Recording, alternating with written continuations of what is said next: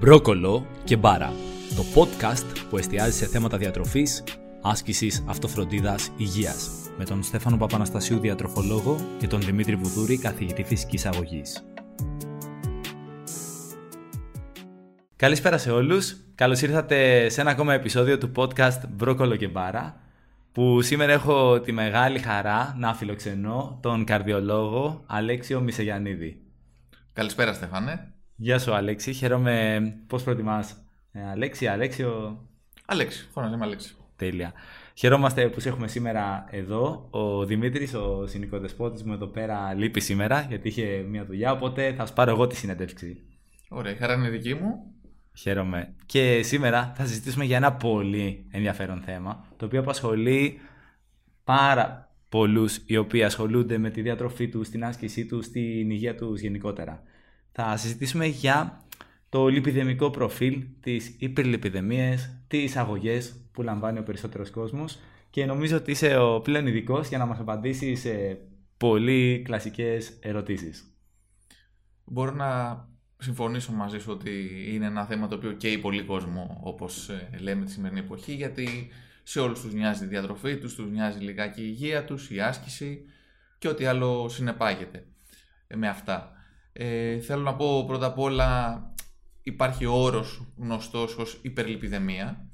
Ε, να πούμε όμως πριν σταθούμε στο τι είναι υπερλιπιδεμία, να πούμε λιγάκι τι ορίζεται σαν λιπίδια, ποιες είναι οι βασικές ομάδες των λιπιδίων για, για την περίπτωση του κόσμου που δεν γνωρίζει. Είναι η χολυστερόλη και είναι και τα τριλικερίδια. Είναι αυτές οι δύο μεγάλες ομάδες. Πολύ συνοπτικά να αναφέρουμε ότι τα τριλικερίδια συνήθως χρησιμοποιούνται για ε, παραγωγή και αποθήκευση ενέργειας στο σώμα μας και η χολυστερόλη που είναι ένα πολύ σημαντικό επίσης μόριο το οποίο χρησιμοποιείται για την δημιουργία κυταρικών μεμβρανών, για τη σύνθεση ορμονών, ορμονών που ναι. είναι απαραίτητες για τη φυσιολογική λειτουργία και υγεία του οργανισμού μας, Να. όπως η Τεστοστερόνη, τεστοστερόνη, ιστρογόνα ακριβώς, ε, αλδοστερόνη, κορτιζόλη, όλα αυτά τα οποία ε, βοηθούν στην ομοιόσταση του οργανισμού και επίσης και σαν βασικό συστατικό της χολής. Ε, αυτά λοιπόν τα δύο λιπίδια, χολυστερόλη και τα τριγλικερίδια, ε, τα διαχειρίζονται στην ουσία ε, οι απολυποπρωτεΐνες, οι πιο απλά λιποπρωτεΐνες, οι οποίες ε, βοηθούν στην μεταφορά τους, στην επεξεργασία τους, Στο κουβάλιμά τους. στο κουβάλιμά τους, ας το πούμε έτσι, πολύ απλοϊκά. Ε, και αυτές είναι συνήθως οι, ε, οι ομάδες ε, των ε, μορίων οι οποίες δημιουργούν το πρόβλημα της υπερλιπιδεμίας ή πιο σωστά δυσλιπιδεμίας. Γιατί, γιατί λέτε δυσλιπιδεμία, στην ουσία μιλάμε για διαταραχή στην ε, μεταφορά και στο επίπεδο των λιποπρωτεϊνών. Οι Στην οποίες- ποσότητά τους Ακριβώς. στο στέμα. Ακριβώς. Είναι κάποιοι γνώριμοι δείκτε για τους περισσότερους, ε, Αλέξη. Δηλαδή, αν κάποιος κάνει εξετάσεις αίματος, για ποιους δείκτε μιλάμε; Σωστά. Ε, μ- υπάρχουν πολλές κατηγορίες ε, λιποπρωτεϊνών. Εμείς θα σταθούμε στις πιο γνωστές που έχει ακούσει ο κόσμος. Ε, είναι η LDL και η HDL. Όπου, όπως ξέρεις και εσύ πολύ καλά, LDL σημαίνει low density, χαμηλής πυκνότητας και HDL υψηλής πυκνότητας. Ε, η LDL είναι η λεγόμενη κακή όπως έχουμε συνηθίσει να τη λέμε στην απλή καθημερινότητα και η HDL είναι η καλή. Ε, ουσιαστικά την καλή τη θέλουμε σε αρκετά υψηλά επίπεδα, ιδανικά πάνω από 50 ε, αν γίνεται και η LDL, η κακή τη θέλουμε οπωσδήποτε σε πιο χαμηλά επίπεδα. Θα πρέπει λιγάκι τώρα βέβαια να μιλήσουμε πώς επηρεάζουν αυτές ε, οι λιποπρωτεΐνες και τα λιπιδίδες, λιπιδεμίες ε, αν θες, επηρεάζουν ε, την, την υγεία μας. Ναι, ε, οπωσδήποτε. Θέλω να μου πεις για την καλή και κακή, γιατί έχουν ε, αυτούς τους τίτλους. Αλλά συνέχισε μου- οι άλλοι δείκτες που κοιτάμε σε εξετάσεις, είπαμε LDL, HDL, Έχουμε Ολική τη χολυστερόλη, ολική φαντάζομαι. χολυστερόλη και έχουμε φυσικά και τα τριγλικερίδια. Μμμ. Έτσι. Ε, στην ουσία... Αυτό είναι ένα standard check-up, το οποίο γράφουν και οι περισσότεροι Μμμ. συναδέλφοι σου και εσύ ο Περισσότεροι ίδιος. παθολόγοι, καρδιολόγοι, Βιολόγοι. σωστά. Ε, χρειάζεται να το ελέγχει κανείς για να βλέπει τα επίπεδά τους στο αίμα. Ακριβώς. Μία παρακολούθηση ε, τουλάχιστον ετησίως ε, είναι απαραίτητη θεωρώ.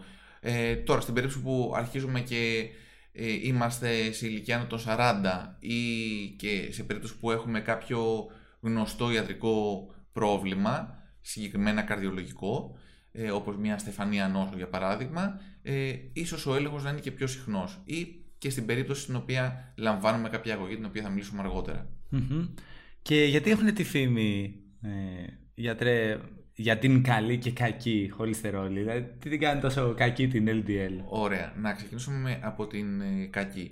Στην ουσία, η, με, με απλά ελληνικά, η κακή χολυστερόλη, η κακή, χολυστερόλη, η κακή δηλαδή η LDL, ε, αυτό το οποίο προκαλεί μέσω κάποιων σύνθετων μηχανισμών είναι δημιουργεί ε, το χτίσιμο της λεγόμενης αθυρωματικής πλάκας, το οποίο είναι η εναπόθεση ε, λιπιδίων, να το πούμε, και η πρόκληση ε, αθυρώματος στο τείχομα των ε, αγγείων του σώματος ε, και πιο συγκεκριμένα ε, σε αγγεία ζωτικών οργάνων όπως η καρδιά, ε, όπως στις καροτίδες, η αορτή. Και, αορτή και επίσης και τα, και τα περιφερικά αγγεία.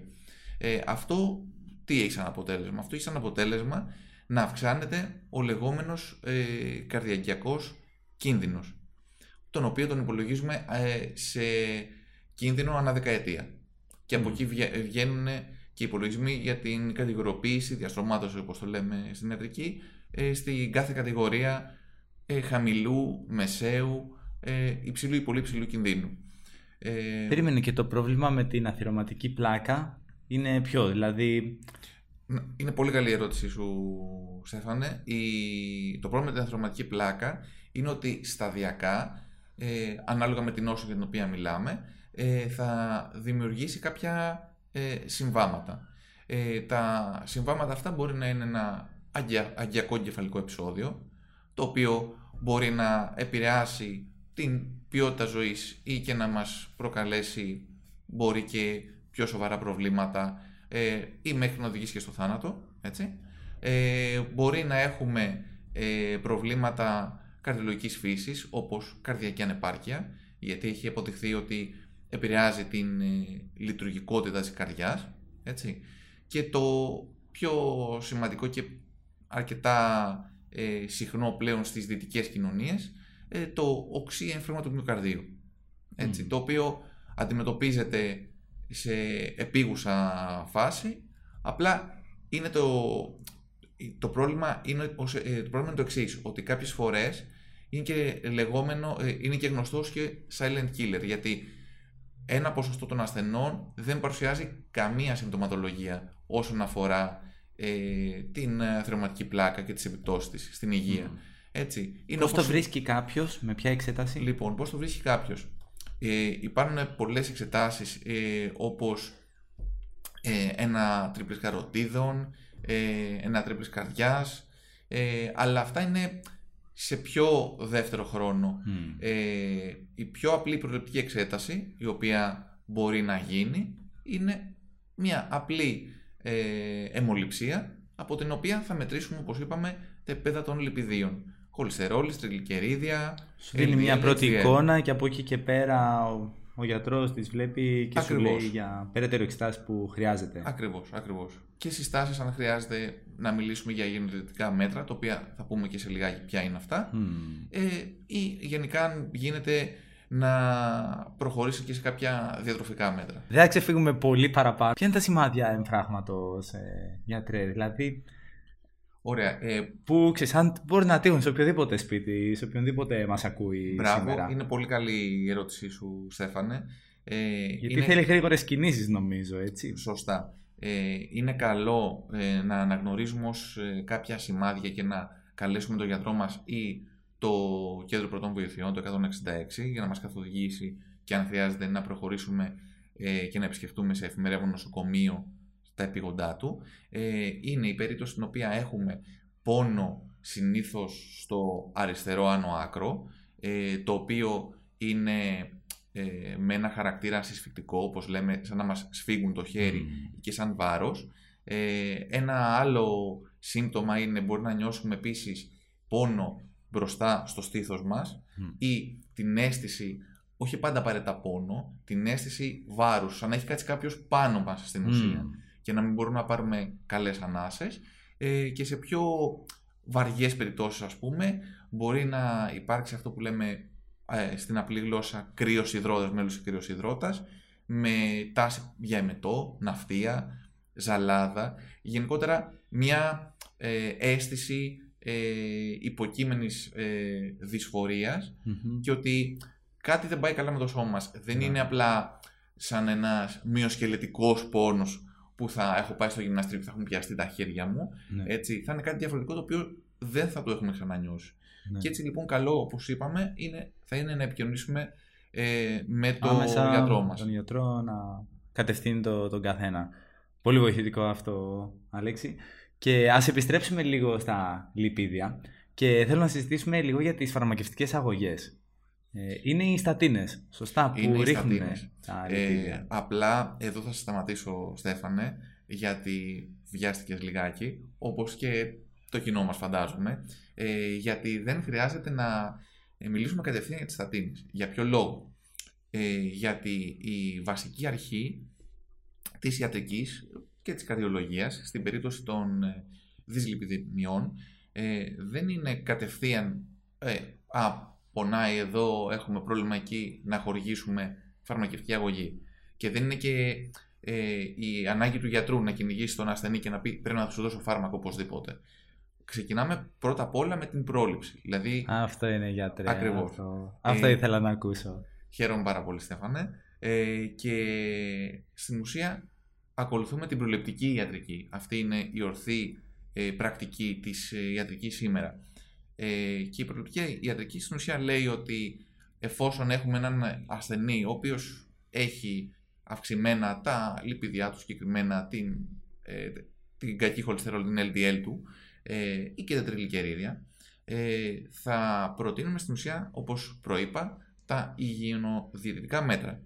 Ε, καλό είναι να πούμε λιγάκι ποια είναι αυτά, έτσι, να Ναι. τα αναφέρουμε.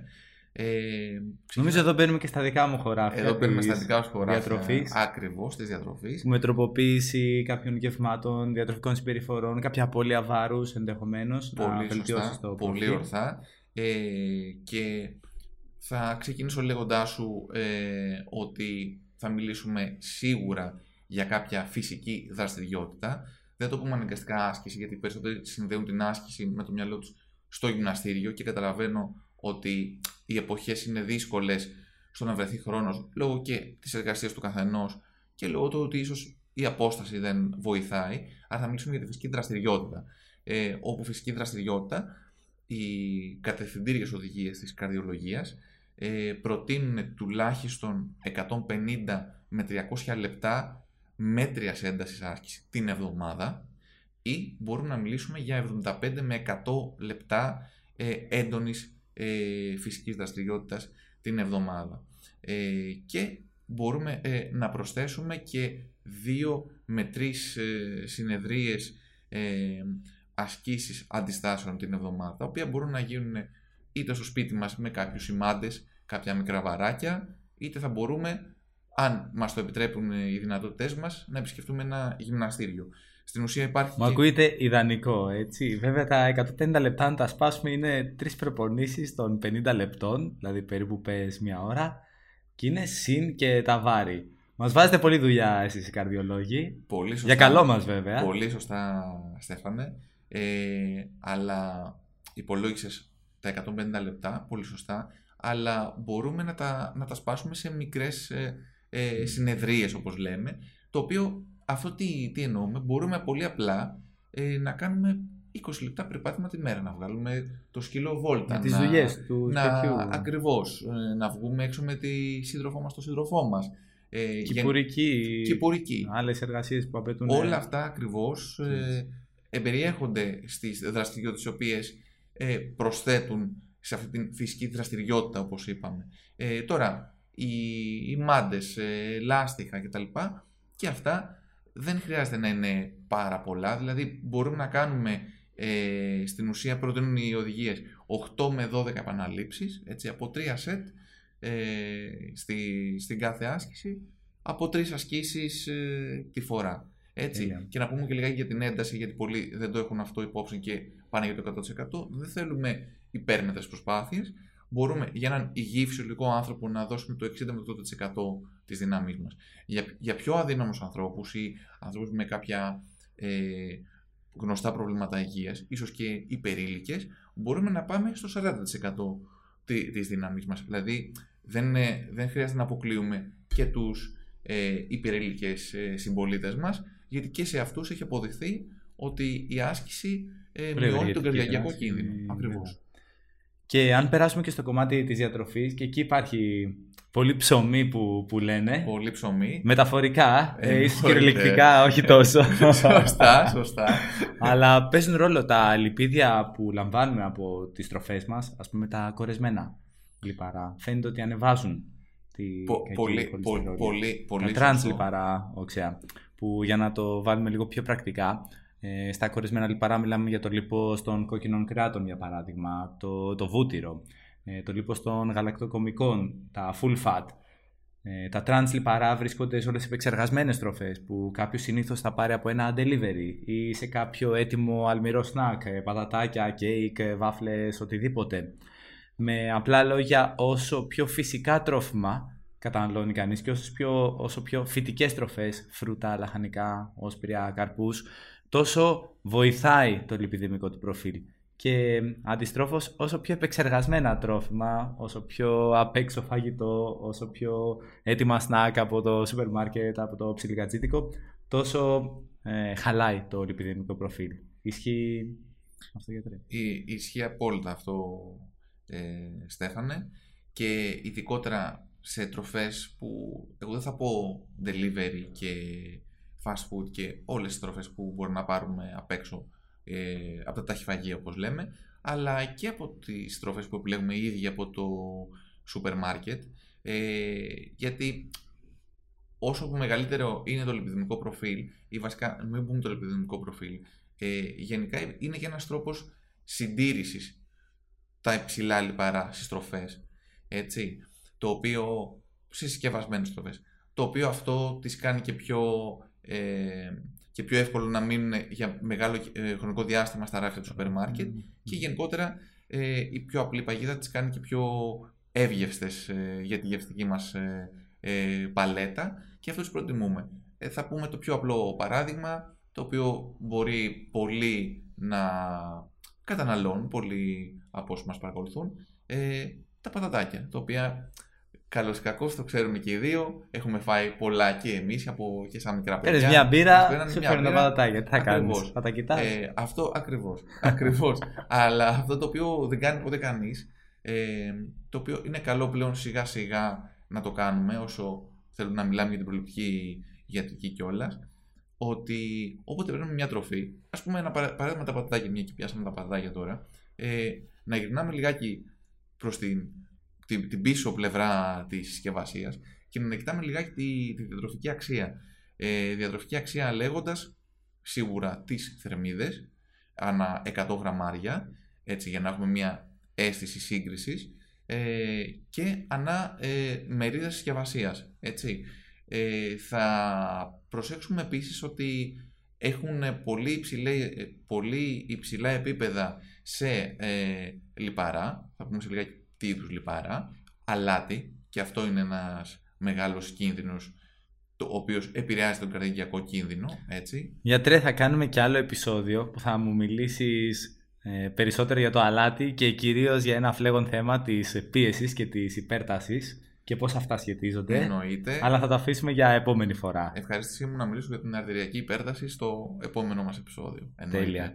Ε, ωραία, ε, οπότε ναι, μου λέει για τη διατροφική ετικέτα και πώς πρέπει να ελέγχει κανείς. Ε, τα, αναγράφονται και τα κορεσμένα λιπαρά και τα τρανς ε, λιπαρά, που είναι οι δύο κατηγορίες που θέλουμε να αποφεύγονται ή να είναι στον ελάχιστο βαθμό. Να πούμε επίσης και κάποιες παγίδες. Καμιά φορά δεν αναγράφει τρανς λιπαρά, όχι, λέει υδρογονωμένα λιπαρά, Σωστά. που είναι το ίδιο πράγμα. Είναι μερικά τρικ που χρησιμοποιεί και η βιομηχανία τροφίμων. Ε, αλλά ο γενικός κανόνας των επεξεργασμένων τροφίμων που θέλουμε να είναι αραιά και που να αποφεύγεται και των πιο φυσικών τροφών που θέλουμε να είναι στην πλειοψηφία των γευμάτων μας, νομίζω είναι κάτι που μπορεί να κρατήσει ο κόσμος που μας ακούει. Ε, σωστά, ε, συμφωνώ απόλυτα μαζί σου. Ε... Και έχω δύο σημαντικές απορίες, γιατρέ. Τι γίνεται με τα αυγά.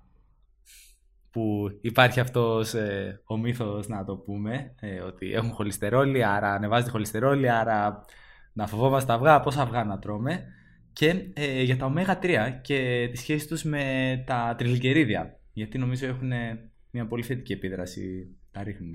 Ωραία. Πολύ... Άντε και το αλκοόλ για τα τριλικερίδια, να μας πεις πώς τα, πώς τα επηρεάζει. Ωραία. Ε, όντως θα ήθελα να σου μιλήσω για, για αυτά τα ερωτήματα που μου έδασες. Ε, Έχοντας αφορμή και όλα το παράδειγμα με, με τα πατατάκια. Ε, στην ουσία αυτό το οποίο πρέπει να ακολουθούμε και είναι η συστάση στην ουσία των καρδιολογικών ε, εταιριών είναι ότι πρέπει να περιορίσουμε ή και να εξαλείψουμε τελείως τα τρανσλιπαρά. Ε, η σύσταση είναι τουλάχιστον, τουλάχιστον είναι κάτω από 1% λήψη. Άρα μιλάμε για πάρα πολύ μικρό επίπεδο. Ε, η, η σύσταση για τα κορισμένα λιπαρά είναι για ποσοστό του κάτω του 10%. Και από εκεί και πέρα, για να βελτιώσουμε λίγο τη, τη διατροφή μας, ε, η καλύτερη διατροφή, η οποία πλέον είναι και επιστημονικά αποδεδειγμένο, είναι η μεσογειακή δίαιτα.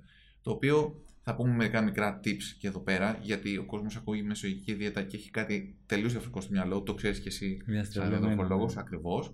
Ε, καλό είναι το αλάτι να είναι στο ελάχιστο, περιορισμένο πλήρως, με μέτρο.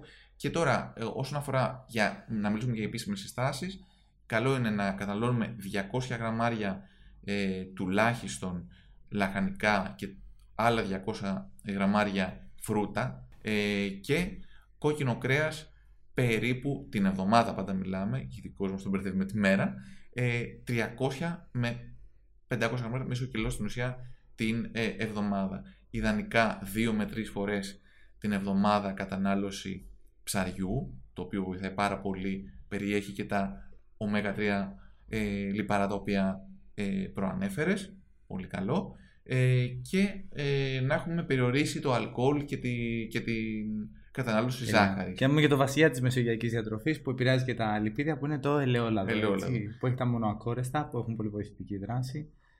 Ε, μαζί και με τα πολυακόρεστα που ανέφερες για τα λιπαρά ψάρια, ε, τα, η ξηρή καρπή, τα καρύδια μας, οι σπόροι. Ε, Τουλάχιστον 50 ε, γραμμάρια ξηρή καρπή συνιστώ. Αλκοόλ, πόσο να πίνουμε και τι μας κάνεις στα τριγλικερίδια. Αν εγώ πίνω ένα μπουκάλι κρασί τη μέρα. Λοιπόν, ωραία. Ε, κάτσε να, γιατί βιαστήκαμε τώρα εδώ πέρα με το ένα μπουκάλι την ημέρα.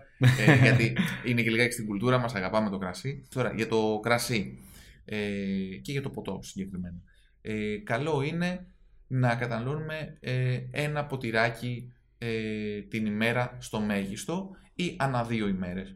Ε, και αυτό γιατί όποτε λέμε γιατροί ένα ποτηράκι την ημέρα, κανένας δεν τηρεί το ένα ποτηράκι την ημέρα, λέει δεν βαριέσαι πιο για ένα ποτηράκι παραπάνω.